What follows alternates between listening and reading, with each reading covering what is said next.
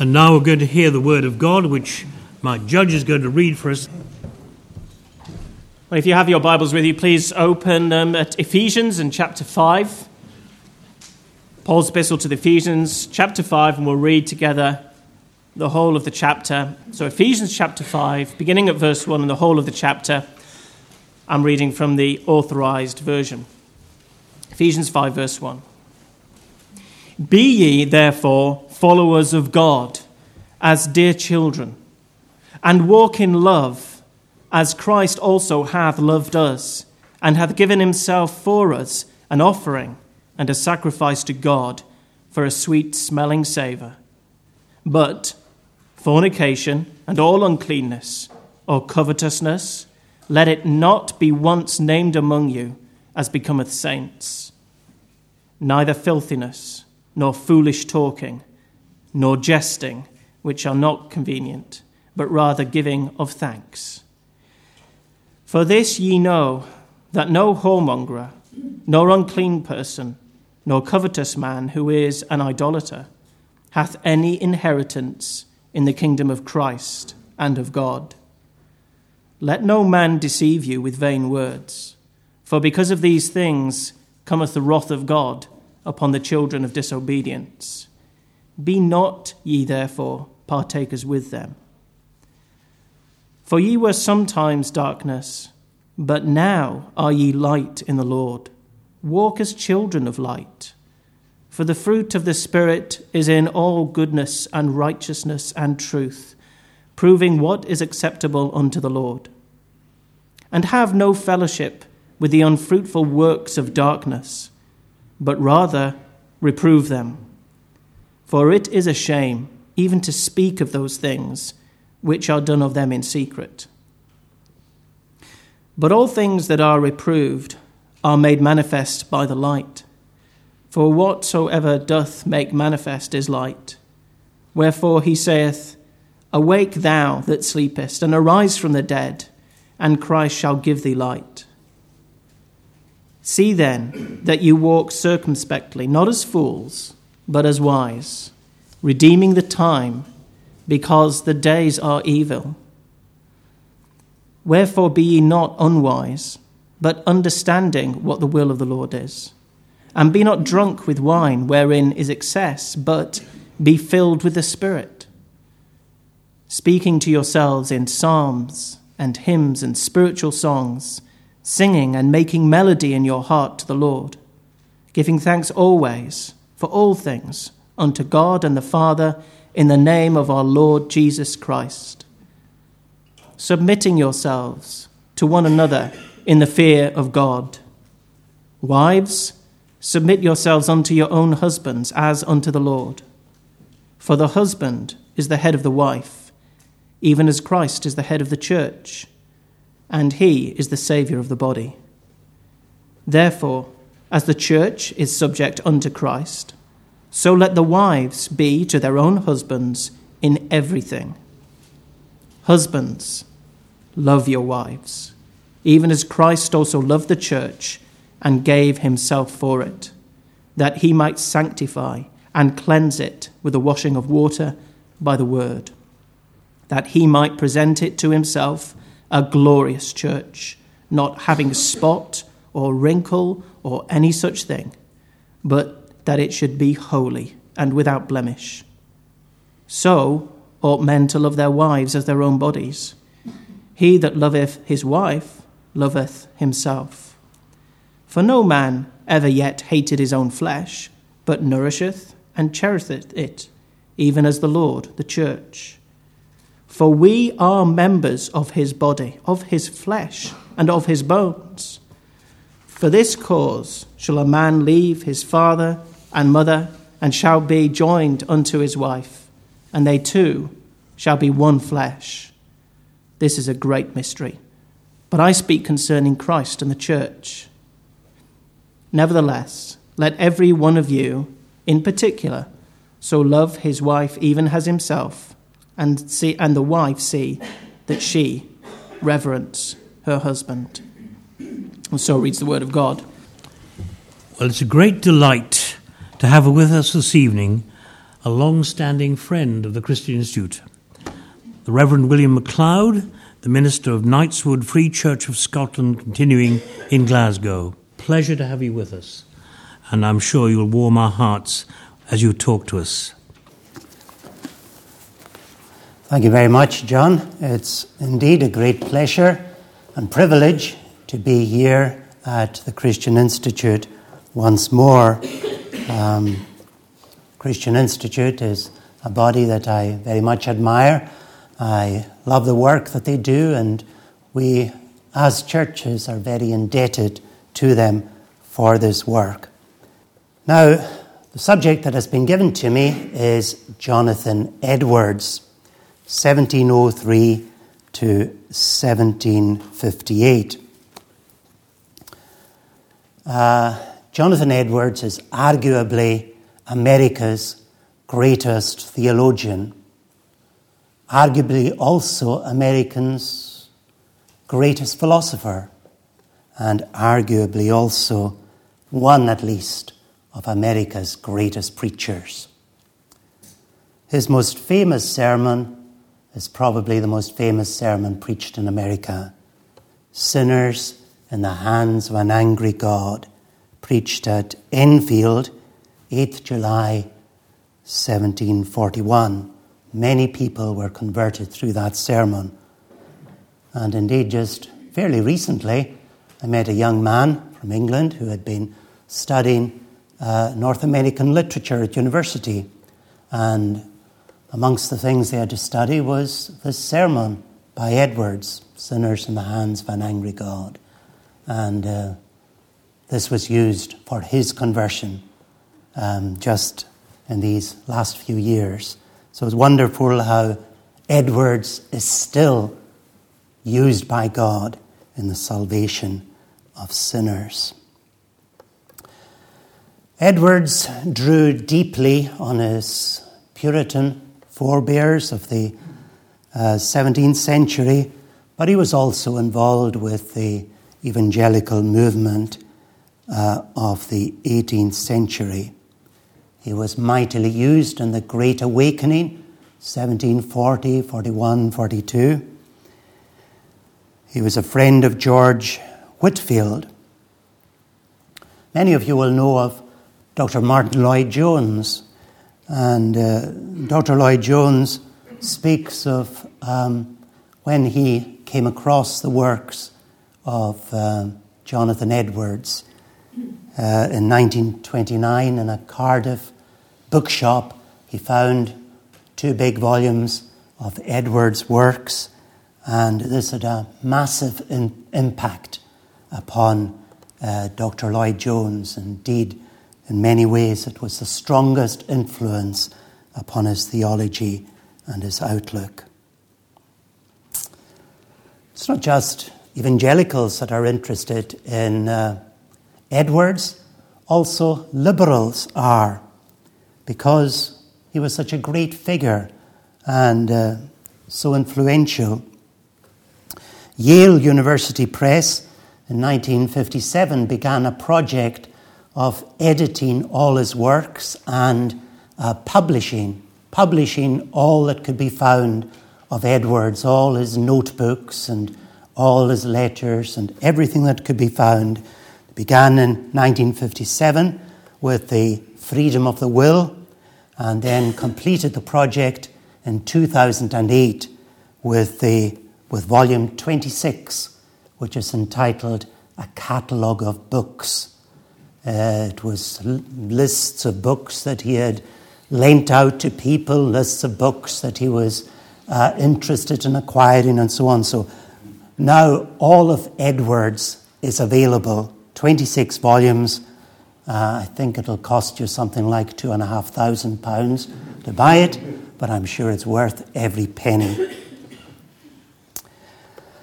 I would recommend Iain Murray's readable biography of Jonathan Edwards, published by the Banner of Truth.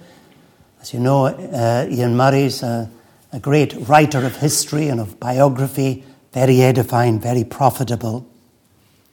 But also, um, I would recommend George Marsden's um, scholarly biography, published by Yale. It's also very readable and uh, is largely sympathetic too theologically with uh, Jonathan Edwards, and um, he is able to make use of all the Edwards material and has spent a good many years researching for this biography, so it's, it's really good reading. So tonight, I want, you, I want first of all to tell you the story of Edwards and then to draw some lessons from his life. Edwards was born uh, October 5th, 1703. Interestingly, the exact same year as John Wesley was born. John Wesley, who was so influential in the revivals of the um, 18th century in England and indeed Ireland and round about. Um, born the same year as Jonathan Edwards. Edwards was born in the East Windsor Manse, Connecticut, in New England. His father, Timothy Edwards, was minister, a gifted theologian, and he too was blessed with a number of revivals during his ministry. Jonathan's mother was Esther Stoddard, the daughter of Solomon Stoddard, who for 60 years was minister of Northampton and uh, the most influential uh, minister in that whole area. And we'll come across Solomon Stoddard later on. Esther Stoddard, very gifted woman, herself, very godly. In her old age, we're told that after her husband had died, um, women would come in to her house in the afternoon and she would read and expound the scriptures to them, to these, to these ladies who would come round to her. She, she was certainly a very gifted woman. Uh, Jonathan was their only son, but they had ten daughters. So he had 10 sisters, and all his sisters were six foot tall or taller. So they used to speak of Timothy Edwards with his 60 feet of daughters.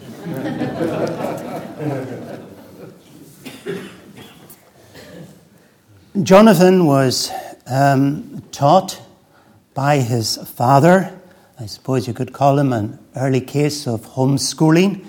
He was taught at home by his father uh, up till the age of 12 uh, when he entered Yale College, 1716.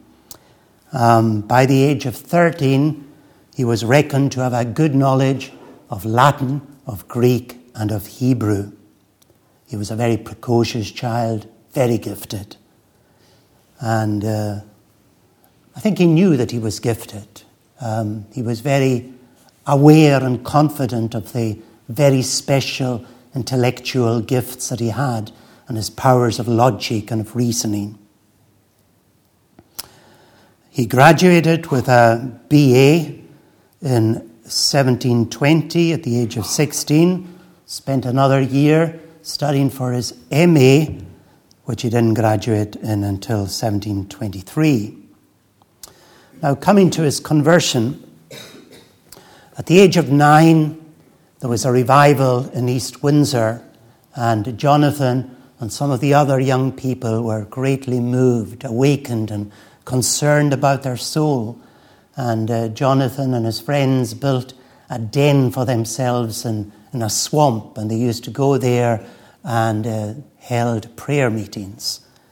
So, this was him at the age of nine. But gradually, the effect wore off, and the den was used for fighting Indians or pretend Indians. Um, at the age of 12, another revival came through the neighborhood, and again, uh, Jonathan was moved, but that too wore off. The age of 16, uh, he was seriously ill, suffered from pleurisy, he was at death's door. And he speaks of himself as being shaken over the pit of hell. convicted terribly of his sinfulness. And he speaks of himself as a, a miserable seeker, seeking after salvation and longing for salvation and longing for assurance, longing for peace with God, and uh, yet troubled greatly with doubts and with fears. Sometimes this sort of dying down and then being stirred up again. But at the age of 17, while contemplating the verse, 1 Timothy chapter 1 verse 17, now unto the King, eternal, immortal, invisible, the only wise God, be honor and glory forever and ever. Amen. As he contemplated that verse, light shone into his heart. Joy and peace and assurance and a vision of God flooded his experience, and the doubts and the fears were taken away. Assurance came into his heart. And from then on, his central resolution was to do all that he did to the glory of God. The passion of his life was to glorify this great and magnificent and majestic, wonderful God who had come into his life with peace and assurance and forgiveness and salvation. So that was his conversion then, finding assurance and peace with God at the age of 17. Then, looking at the ministry, he was licensed to preach the gospel when he was still only 18. He went then as a supply preacher to New York, 1722, August 1722, and he was there until April of the following year. He enjoyed this experience very much. He stayed with a Mrs. Smith, and um, she was a godly woman, and uh, her son, um, John Smith, he had great fellowship with, and uh, it was a blessed time in his experience. He would go out sometimes to the riverside, and there he would have fellowship with God and times of prayer and times when he was given great insight into the truth and seeing, seeing the wonders and the glory of God. Um, by the end of these nine months there, the people, people in the congregation he had had separated from another congregation. And by the end of his nine months there, they became convinced that they should go back and join with the congregation they left. And uh, so, in a sense, Jonathan Edwards did himself out of a job, but he was happy for them to be reunited with the majority of the congregation. Following that, um, he became pastor in Bolton, a small uh, town quite near his home in Connecticut. Um, and he was pastor there for about um, six months or so, from November 1723 till May 1724. But it wasn't a very happy time in his experience. He didn't enjoy it, he didn't see himself fitting in there. And then in 1724, he was appointed a tutor at Yale College. We've got to remember that he was only 20 by that stage. So at the age of 20, he's appointed a tutor at Yale. He continued there for two years. In 1726, at the age of 23, he was called to assist his grandfather. Remember, we mentioned him, Solomon Stoddard, the minister of Northampton, he was minister there for 60 years. A great gospel preacher, a gifted theologian himself, saw many revivals and was highly revered by the people. So uh, Jonathan comes along as a young man to work with this uh, very old and respected minister. The following year, he married, married Sarah Pierpont. She was a minister's daughter from New Haven. immensely talented and very godly. He had noticed her at the age of 13 and had noted down in his diary about this godly young lady of 13. She was 17 when they got married, he was 24.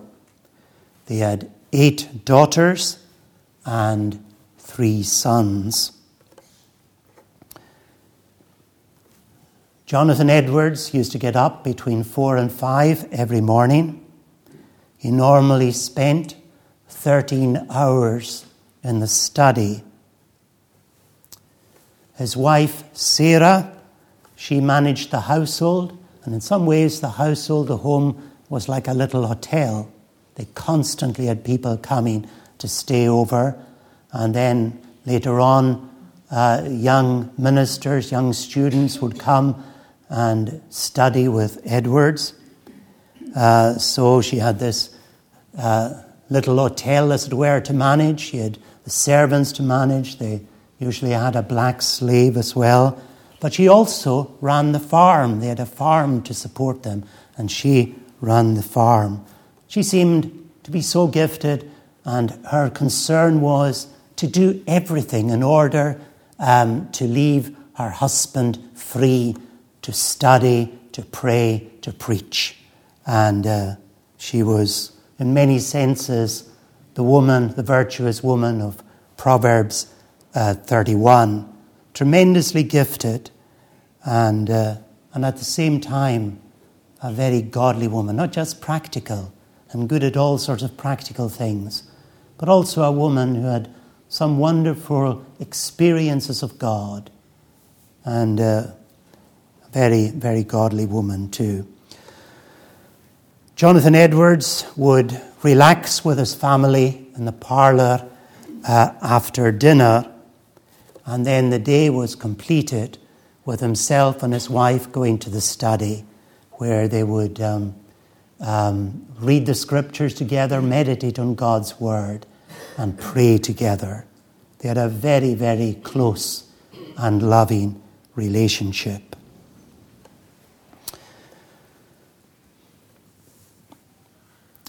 Jonathan didn't do very much visiting unless he was specifically requested, say, to, to visit um, somebody who was dying. Rather, he would see people in his study if they had any spiritual needs. And at times of revival, uh, there would be queues outside his study door of people coming to talk to him about their soul. He saw his gift as studying and writing, particularly. He was somewhat shy. Uh, he could be very good company amongst those whom he knew and those with whom he relaxed, amongst his friends, but generally was somewhat shy and perhaps a little stiff. He was highly disciplined. He ate as little as possible and he slept as little as possible in order to, to have nothing distracting him, as it were, from his studies, from the intensity of his studies. But this left him quite weak, sometimes bodily, and subject to, to very threatening illnesses at different times. For exercise, he would chop wood, maybe for half an hour, or perhaps he would go out riding a couple of miles into the woods, and then uh, he would spend some time there contemplating God, meditating on God. He kept notebooks of all significant thoughts that he had. And from these notebooks, uh, he later wrote books. His books were written from what he had gathered in these notebooks. If he was out, say out riding, and um, some interesting thought occurred to him, he would take a little piece of paper and pin it to his clothes, and so that when he came back home, he would try and remember what all these little bits of paper meant and uh, jot down the, the various thoughts that had come to him. He was a very godly man and sometimes would spend whole days in fasting and in prayer. Solomon Stoddard, his grandfather, died in 1729, three years after Jonathan joined him. So at the age of 26, Jonathan found himself full pastor of this large and influential church of Northampton. Sunday attendances would be well over a thousand. In 1734 35, there was a powerful revival. Many people were converted. Indeed, Edwards thought at one time that just about everybody in Northampton had been converted. He wrote a book at the time, a narrative of surprising conversions. And this was the book which first set him on the international stage. The book was um, published in Britain, and uh, people heard about Edwards and about the work that was done there in uh, Northampton. Later on, Edwards had to reassess what had happened. In times of revival, many people are moved, and lots of people think they're converted, and others think they're converted, and then it wears off. And that, of course, was what happened there too. In 1737, while he was preaching one Sunday, the galleries of his church collapsed. And there were terrific shrieks and cries and great panic in the church. The, you know, this huge church with well over a thousand people in these galleries coming down, the people below. And it was thought that many, uh, many would have died. But amazingly, nobody was seriously injured. Some broken bones, but nobody was seriously injured. And of course, Jonathan Edwards used this in his sermons to warn people of how close death was to them and how they must prepare for death. Except you repent, you shall all likewise perish, as Jesus said to the, to the Jews in his own day, commenting on those on whom the Tower of Siloam had fallen.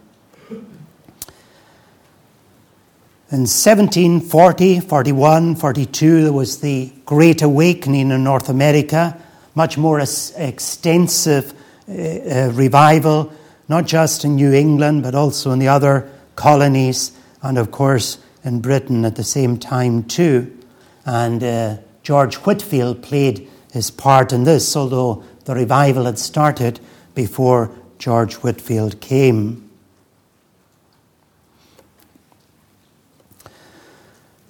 Now, there were controversies in um, Jonathan Edwards' life and ministry. It struck me very much just a few days ago, reading my worship, um, what Paul says in 2 Timothy all Asia is turned against me. How amazing it is to think, when you think of the Apostle Paul, mighty preacher, wonderful evangelist, so wise, so full of the Holy Spirit, planting churches in Asia, and these churches turning against him. All Asia has turned against me. So there are warnings in these things. Um, anyone who's involved in Christian wife in Christian work can expect controversy, problems, troubles, attacks from Satan and of course, the Christian Institute, as a very prominent um, work of God, can also expect um, difficulties and problems and attacks from Satan. Satan hates any good work and will do his best to try and destroy it. So that makes us all watch and pray. One controversy was with regard to um, the revivals and extremism in the revivals. In 1741, meetings would go on till very late at night, sometimes all night. There were wild, emotional expressions, and these were encouraged by some of the young preachers. Past revivals, it tended to be a revival in a local parish or maybe in several local parishes, but the minister would stick in his own place. But in the Great Awakening, some ministers started to itinerate around, going to different um, congregations, and sometimes to preaching against ministers, ministers who were seen as perhaps not as enthusiastic for the revival as they were. And these ministers were called dead or unconverted, and their congregations were told to forsake them, to turn away from them, turn their back on them. And uh, separated, separatist churches started. James Davenport um, was the most extreme of these young ministers. And uh, at one time, he even had a, a bonfire of uh, books, and in that bonfire, some of Puritan works, for example, like Flavel's works, were burnt. But his idea was that they somehow or other they didn't have as much light and fire as they should have. And you can see how, how extreme this was. And um, he, he, called on people to burn all their jewelry, burn their fine clothes, and so on. And uh, it all went to an extreme. Charles Chauncy, who was a minister in Boston, dismissed the revival because of these extremes. He tended to stress Christianity as an intellectual religion rather than one which affected the emotions. Now, Edwards was on the opposite side, and uh, Edwards, the intellect was very important, but the emotions must be affected too. If our emotions aren't affected, there's something wrong. We are emotional people. Our religion should touch our emotions as well as our intellect. So a controversy arose. Chauncy, um, writing against the revival, dismissing the revival, stressing all the extreme things that were done. And Edwards, while um, noting how wrong these extreme things were, basically defending the revival and saying how much good it had done. The friends, really the friends of the revival, like Davenport, were the ones who did the harm. And later, thankfully, Davenport himself acknowledged his fault and uh, repented of it.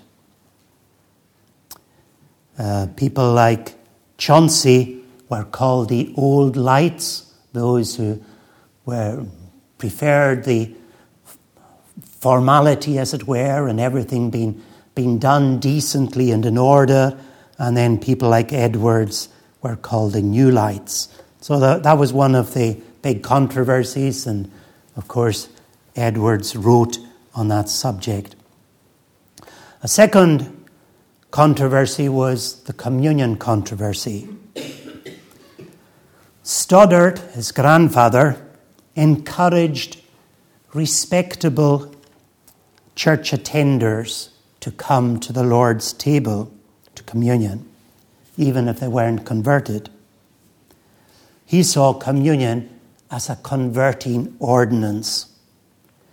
And as long as a person was morally upright and orthodox in their beliefs, he encouraged them uh, to come to communion. Timothy Edwards, Jonathan's father, took the opposite point of view, arguing that a person should be a Christian, should be converted before coming to the Lord's table. Now, Jonathan, to begin with, accepted Solomon Stoddard's way of doing things.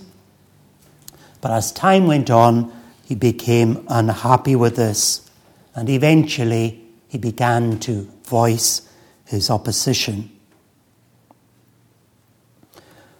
He wrote against it and he wanted to preach against it, but he met with a huge amount of opposition from the congregation. Stoddard's family felt that Jonathan was criticizing um, their father, their grandfather. And there were parties growing up. Um, William Williams, who was minister in Hatfield nearby, was married to Christian Stoddart, the daughter of um, Solomon Stoddard. And he was a great uh, he was the sort of patriarch of the Williams family, and he was a great admirer and supporter of Edwards. But after uh, William Williams had died, the Williams family largely turned very much against Jonathan Edwards, and there were several of them influential in the congregation and in the local area. And so the result of this was that um, Jonathan Edwards was dismissed from his congregation. He was put out of his church in Northampton. Seems shocking to us to think that a minister, such a great preacher, wonderful man of God, um, tremendous theologian, great writer, such a person like as Jonathan Edwards should have been sacked from his congregation. And yet, that is what happened. In 1750, Edwards was dismissed. And that then left him with a problem. What was he to do? He had a big family and uh, he had many expenses, and indeed at this time he ran into debt amounting to some £2,000, which at that time was a, an enormous sum of money. Some of his friends in Scotland, had good friends in Scotland, um, Robe uh, of uh, Kilsyth and uh, MacCulloch and MacLaurin, ministers in Scotland, they invited um, Jonathan Edwards to come to Scotland and they would get a congregation for him there. And uh, he didn't dismiss the idea, but he said he found it hard to uh, think of moving such a large family and household to Scotland. However, the following year, he received a call to work amongst the Indians. Um, John Sergeant, who was missionary in Stockbridge, died, and Jonathan Edwards was asked to take over from him. And it seems amazing in a way that this great intellectual should become involved in reaching out uh, to Indians. And even there, sadly, in Stockbridge, he moved there with his family. He met with opposition. The Williams family was there. The Ephraim, Ephraim Williams was the kind of squire or magistrate in Stockbridge, and they created their problems. But eventually, Edwards managed to get through all that. Here he had a great opportunity to, to write books. It wasn't a busy place, it wasn't a place that was leading to somewhere, so he didn't have lots of people passing through wanting to stay overnight. It was very much a frontier town and uh, quite a dangerous situation. In fact, uh, at different times they were under serious threat from uh, wars with the Indians, the French stirring up the Indians. There in Stockbridge, he wrote some of his great books The Freedom of the Will, Original Sin, The Nature of True Virtue. He strove to preach simply for the Indians, and he saw a number of them professing faith under his ministry. Then Princeton. The Presbyterians, New England was, as you know, con- congregational, congregationalist. They, each congregation was separate and had its own government, but um, the area of New Jersey was Presbyterian, and the Presbyterians there started the New Jersey College, um, Jonathan Dickinson was the, the first um, president, and then Aaron Burr. And Aaron Burr married Jonathan Edwards' daughter Esther, but um, he died suddenly uh, in his early 40s. Um, and uh, the trustees of the college uh, elected Jonathan Edwards to be his successor. And in Burr's time, the college had moved to uh, the uh, town of Princeton and uh, became known then as Princeton College, which eventually became Princeton University. So Jonathan Edwards was elected to be president of Princeton, and he was reluctant to come because he had his great project of writing books, and he had several other very important works, important to himself, that he was very keen to write. And uh, there in Stockbridge, everything was quiet. He was away uh, from things and he could devote himself to his writing. And he wondered, how could he possibly, in a busy college, write his books?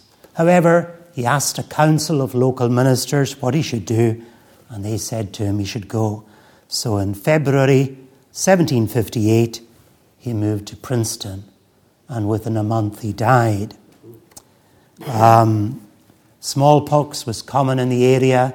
He and uh, his daughter Esther and their children, they decided that um, they should be um, inoculated against smallpox and uh, it seemed to go fine with the rest, but something went wrong with uh, Jonathan's inoculation, and uh, smallpox started in his mouth and his throat. He couldn't drink, couldn't eat, couldn't drink, and so eventually he died. It's interesting, really, that his father died just um, two months before him. Um, the age of 89. His son in law, of course, had died a few months before that, Aaron Burr. Esther, Aaron's wife, died two weeks after Jonathan. And uh, Jonathan's wife, who had been ill at the time, hadn't come down from Stockbridge, stayed there with the family. Um, she eventually came down in order to take Esther's children, her orphan children, and to look after them, her two children. But uh, when she came down, she suffered from dysentery and she died within a few months. Um, October 2nd, 1758, at the age of 48. It's interesting, Jonathan Edwards' um, deathbed, he called his daughter Lucy, who had also come into the area, called her and said to her, Give my kindest love to my dear wife. The uncommon union which has so long subsisted between us has been of such a nature as I trust is spiritual and therefore will continue forever. Uh, a lovely way of speaking of his wife. Um, to his children, he said, I leave you fatherless, but seek that father which will never fail you. And then he looked round and he said, Now where is Jesus of Nazareth, my never failing friend? When those around him thought he was unconscious, they were talking about the terrible loss to the college, the terrible loss to the church and to the country. How can we go on? They said. How can we go on without Jonathan Edwards? And suddenly he spoke out these last words Trust God, and you need never fear. Great words. Great words to end his life. Great words for us still today. Trust God, and you need never fear. Sometimes it seems so dark around us. Sometimes everything it seems is against us. Sometimes the government, the world, even the church might be against us. Trust God, and you need never fear. So I would like now to draw briefly um, 12 lessons from the life of Jonathan Edwards. The first is the importance of true godliness. There are many hypocrites, many hypocrites in the church. It was the same in Jesus' time. The scribes and the Pharisees and the chief priests, they were the leaders of the professing church. And they took Jesus and they condemned him to death. Hypocrites. They profess to know God and to follow God, but they were the enemies of God. And it's the same in the church today. Many unconverted members, many unconverted elders, ministers. Each one of us has to search our own hearts. Examine yourself whether you be in the faith. Prove your own self. That's what the scripture says. Don't take it for granted. I was converted so many years ago. I had this wonderful experience. I'm a Christian. I'm fine. A Christian is somebody who's going on with the Lord. And Christian faith is a living faith. And we mustn't live on past experiences. We live in a living relationship to Christ. So, the importance of true godliness. Make sure you're not a hypocrite. That was one of the great stresses of Edwards. He wrote that great classic, probably is in some ways his greatest book, Religious Affections, dealing with the, that very subject. What is a true Christian? What are the marks of the true Christian? Secondly, the place of prayer. Jonathan Edwards prayed on his own. He prayed with his wife. He prayed with his family. He prayed with his congregation. He prayed in his daily devotions. He had his special days of fasting and prayer. He united with men in other places, um, the men in Scotland, Rob McCulloch, McLaurin, uh, John Erskine. He, he wrote to them the, the, the, and, and encouraged them, and together they set apart uh, a time on Saturday evenings, Sunday mornings, when they would pray together, pray for revivals, pray for missions, pray for God's church. The place of prayer. These things so important, so important that we, we have praying men and women. Surely, if we need anything today, it's prayer. Why are the prayer meetings so, so neglected? Why is this secret place so neglected? Where are the Christians that you see fasting and praying? We need to return to God in prayer. Thirdly, the great work that God can do. Jonathan Edwards believed in revivals. He believed in the mighty arm of God believed God con- could convert anyone. God's power is marvelous. We need God's power. And we need God's power today. And we need revival today. Jonathan Edwards experienced several revivals. And although he saw sometimes negative things and people going too far, yet he saw revival as a great work of God. And surely this is something that we should be praying for, looking for, expecting. The God who gave revivals in the past, has He changed? Is our God too small? Do we not believe in Him and His mighty power to rouse the church, to change and transform a nation? Think of the hundreds of thousands who were converted through the Great Awakening. Yes, we need to see these things again today. Great work that God can do. Fourthly, concern for the salvation of his own children. That was a big thing with Jonathan Edwards. Teaching his children, praying with them, praying for them, writing letters to them in which he spoke pleading with them about their soul, about the need to make peace with God, to make sure they were converted, not to let another day pass without knowing that they were saved. He would take them on journeys with him uh, on horseback and talk to them there, stressing to them the vital importance of their soul's salvation. Our great concern shouldn't be our children's education. It shouldn't be that our children do well. It shouldn't be that our children be highly thought of.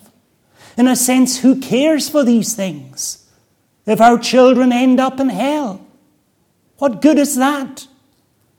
No, we must plead for our children's salvation. We must show to them that nothing is more important to us than that they be saved. The great longing and passion of our heart must be for those whom God has given us, that they be saved. And that's the way it was with Jonathan Edwards. He had a great concern for his children, and he saw God working in his family in their salvation. A fifth matter is the importance of guarding the Lord's table. Many churches leave it to the individual, whether you take communion or not. And no church discipline as such is practiced. But Jonathan Edwards eventually came to see this thing as so important that he was prepared to sacrifice everything for it.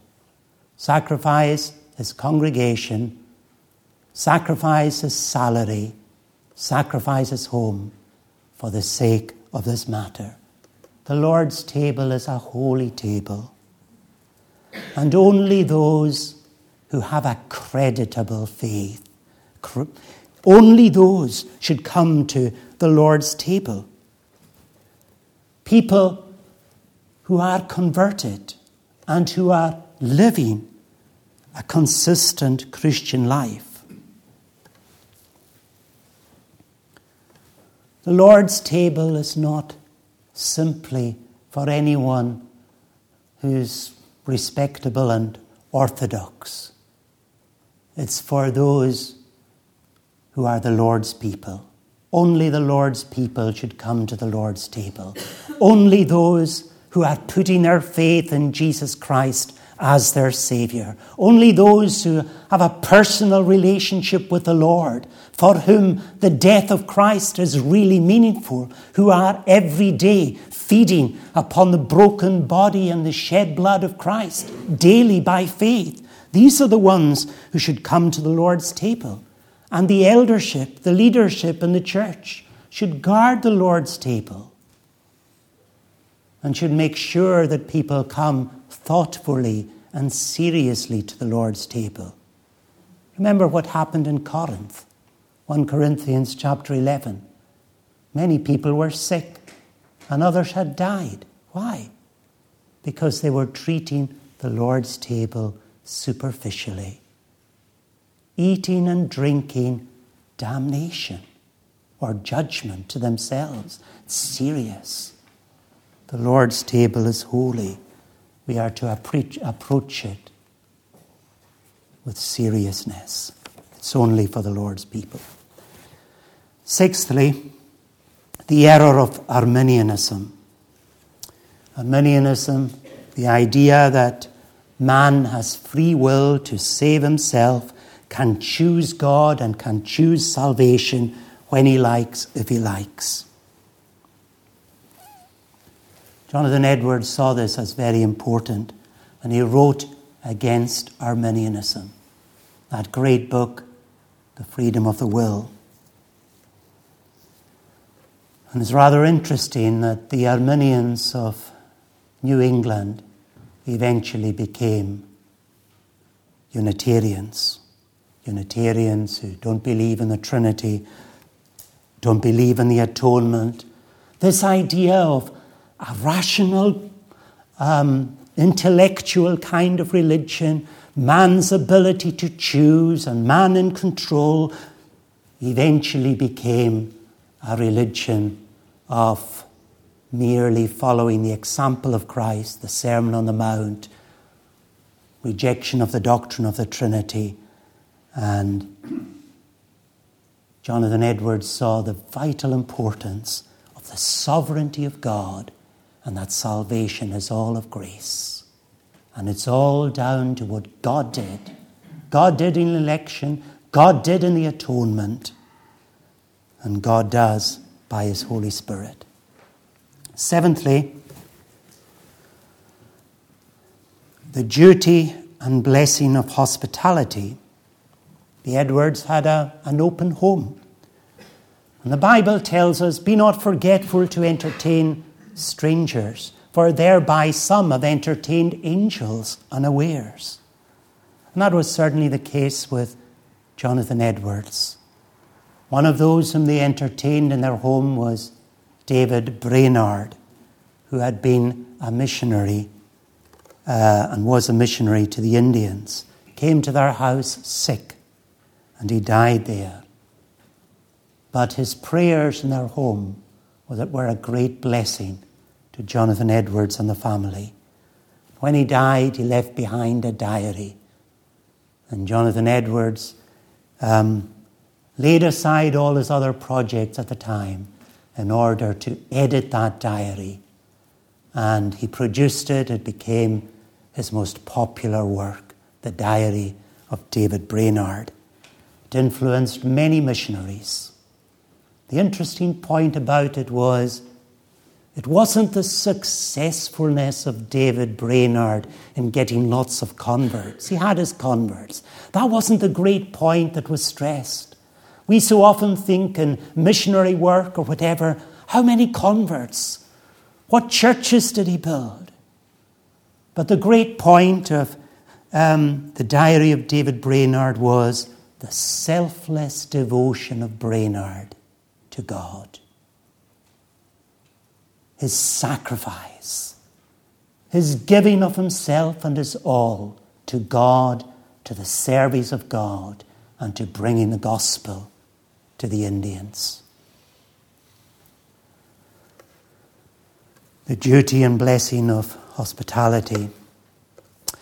Eighthly, the best of ministers can be put out of their churches. An interesting point. Edwards, he had so many converts, saw two great revivals in Northampton in his time. Eminently godly, and yet dismissed from his congregation and hated, really hated by some of his people, people who had professed faith under his ministry. Party spirit came in and he was thrown out. That's interesting. It's important to remember. Paul too had his opposition. Even in Corinth, there were parties against him who were despising him. So we shouldn't be surprised if we have hard things in our experience if we are faithful to the Lord. Ninthly, the God's overruling sovereignty. Why did God take Jonathan Edwards from that great centre of Northampton and put him into a little corner, Stockton, Stockbridge?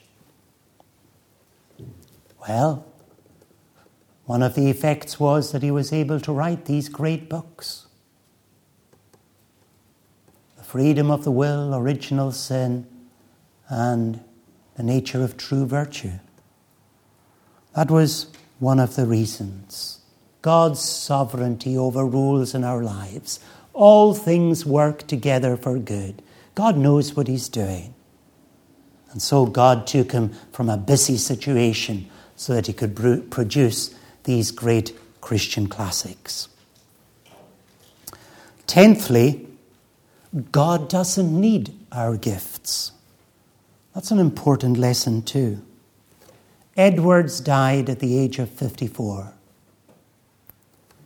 If he had lived on in Princeton, just think of the young generation of Americans, educated Americans, who would profit from his teaching, his leadership, his godliness.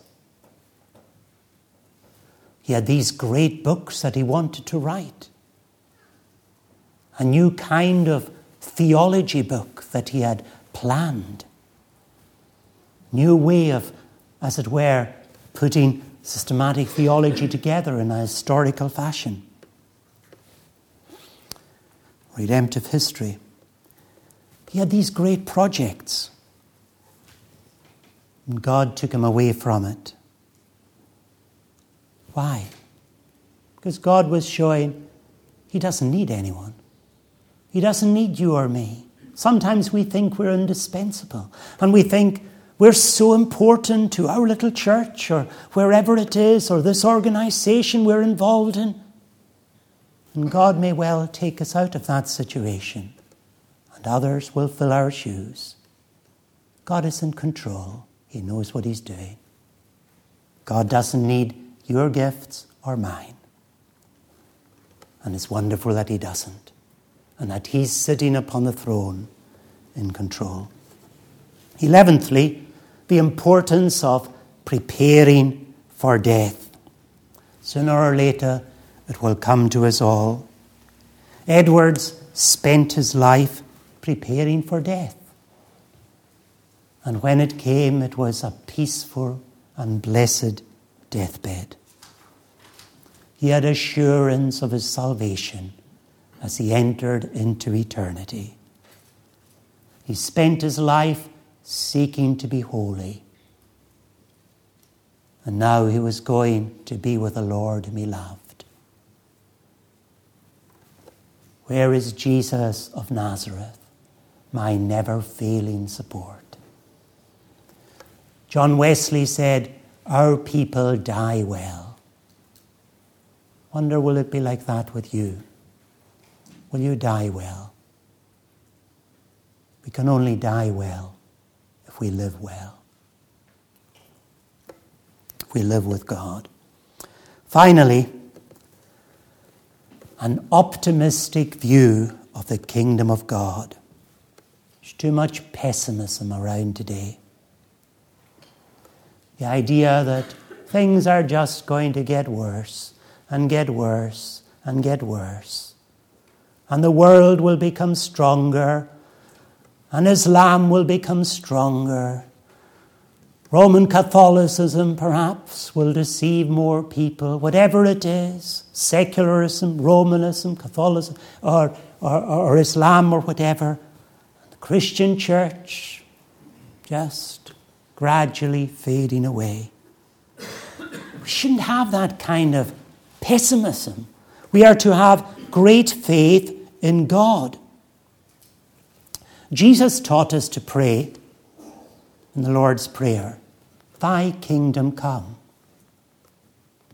Why did he teach us to pray that? Because the kingdom will come. And bit by bit, the kingdom is coming.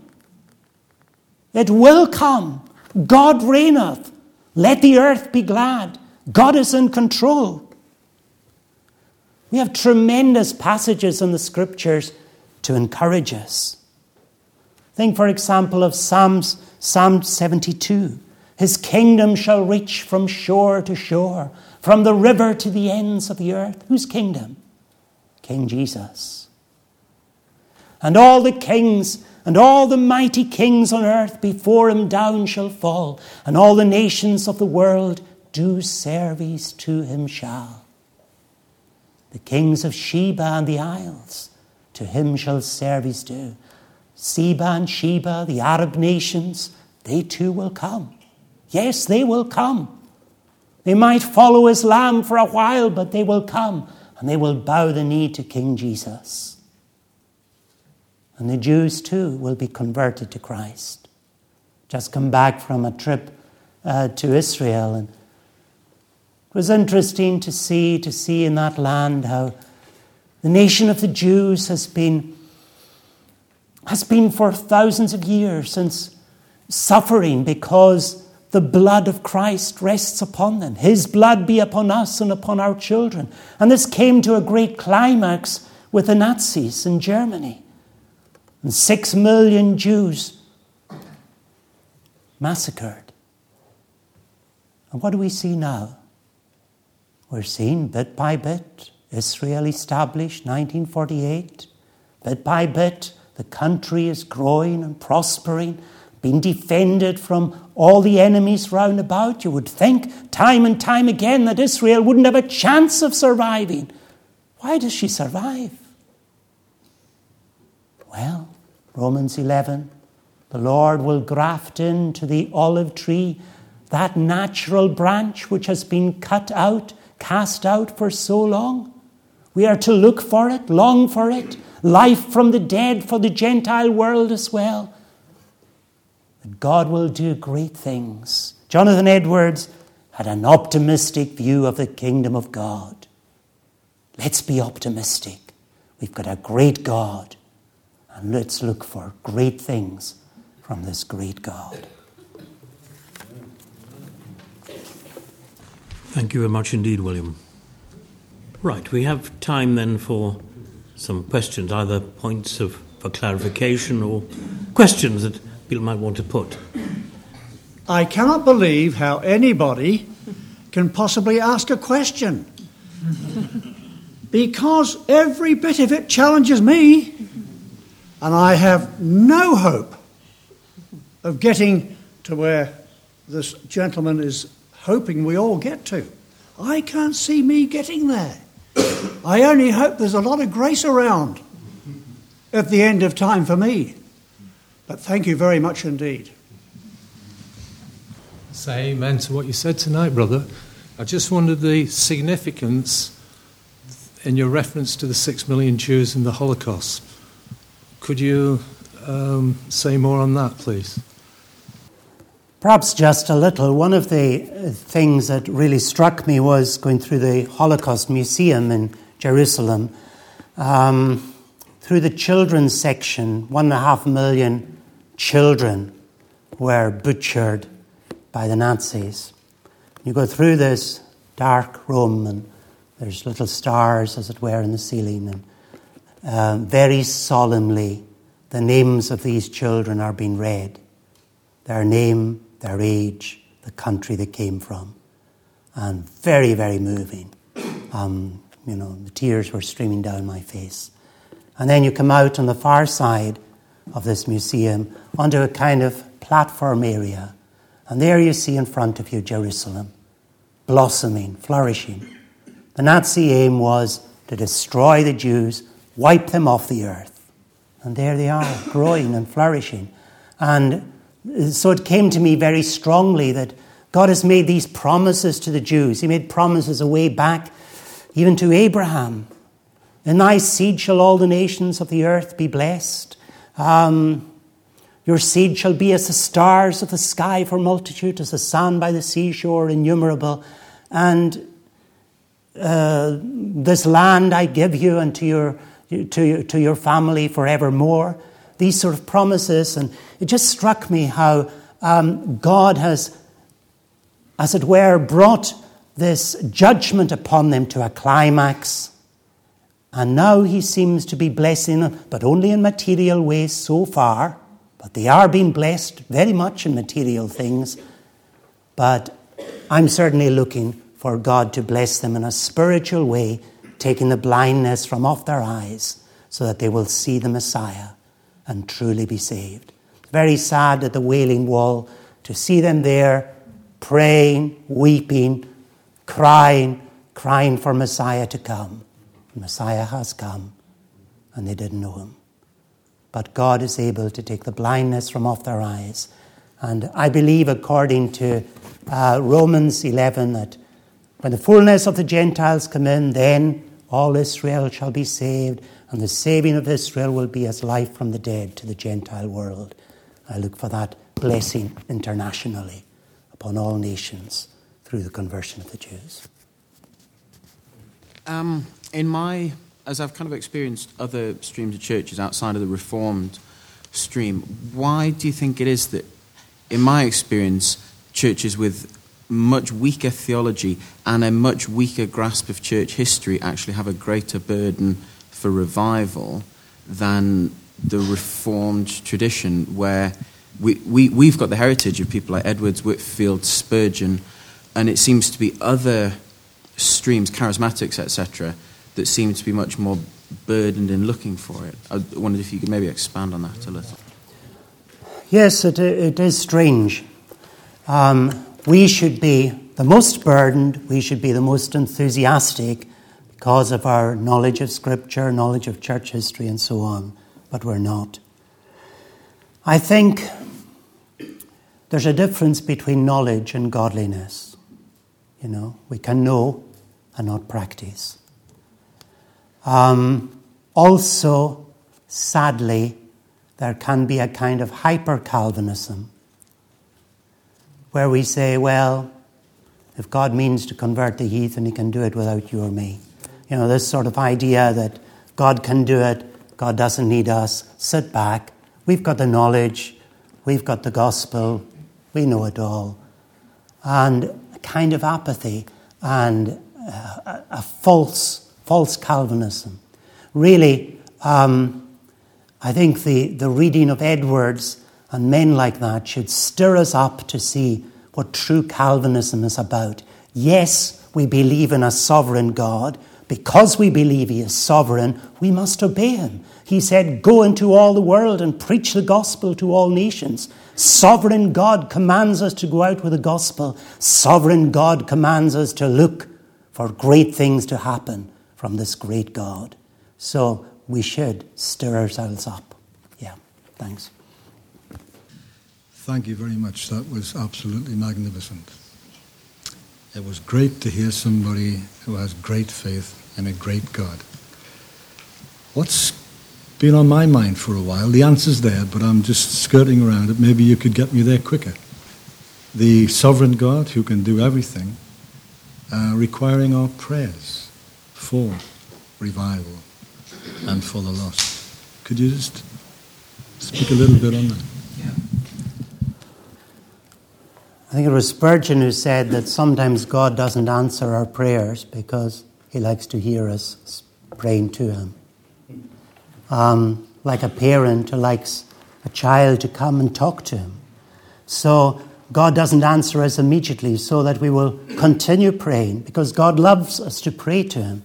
And prayer is so important fellowship with God. I think sometimes we get the wrong idea of prayer. And we think of prayer as a kind of, you go through a prayer list. And it's a very kind of dead sort of thing. You read through this list and you say, God give me this, God give me this, God give me this. Like a shopping list, you run right through it.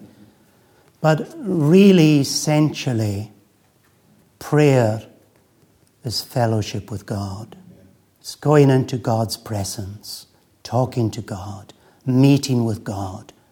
It's seeing God and the glory and the majesty and the magnificence, the sovereignty of God, and delighting in His presence.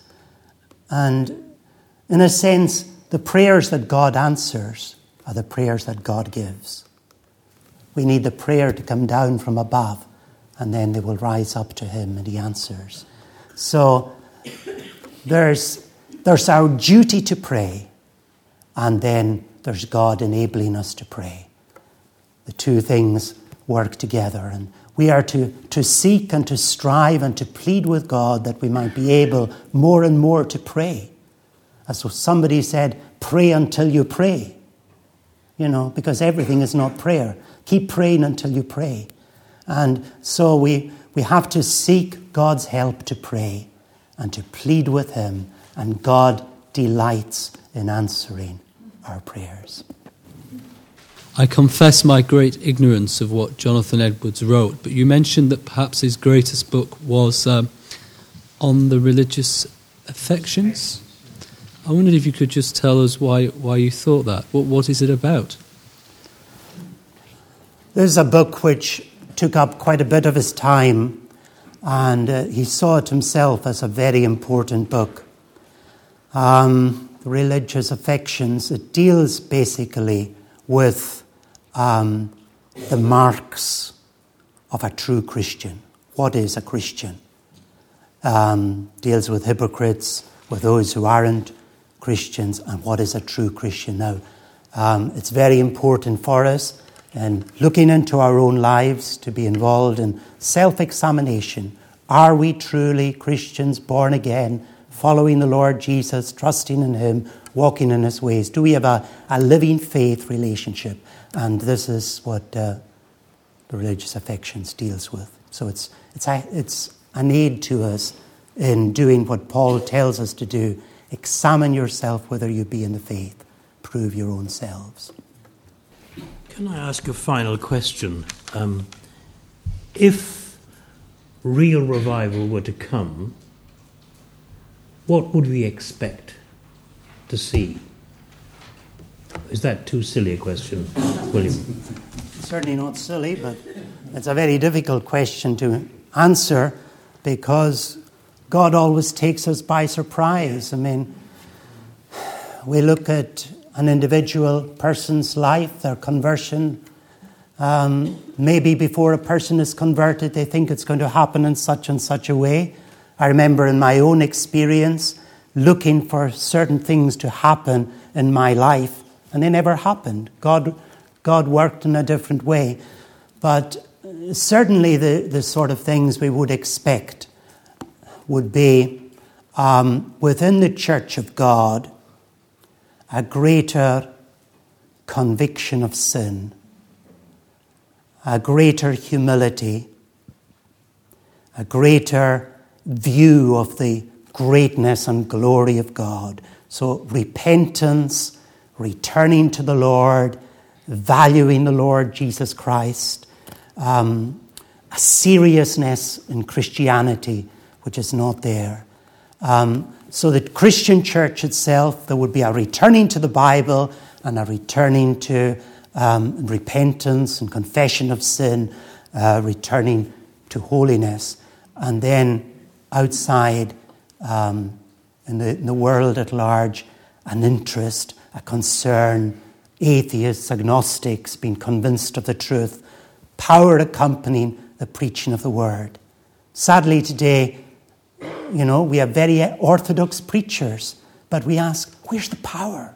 You know, people come into church, they listen to a sermon, they go away, and they're not affected. I see that in my, my own area in Glasgow. We try and reach out and we persuade people sometimes to come into church, and they'll maybe come for a few weeks and then they drift away again.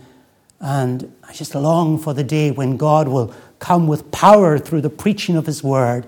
Um, uh, 1 Corinthians 14 speaks of that somebody coming into the assembly and being convicted, convicted of their sins, falling down and confessing that Jesus Christ is among you indeed. We need that power. And so to see the, the whole of society, as it were, turning away from the pursuit of pleasure, the pursuit of riches, and seeking after God.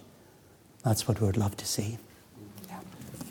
Can I say thank you very much again to William for his talk and the challenge of that talk?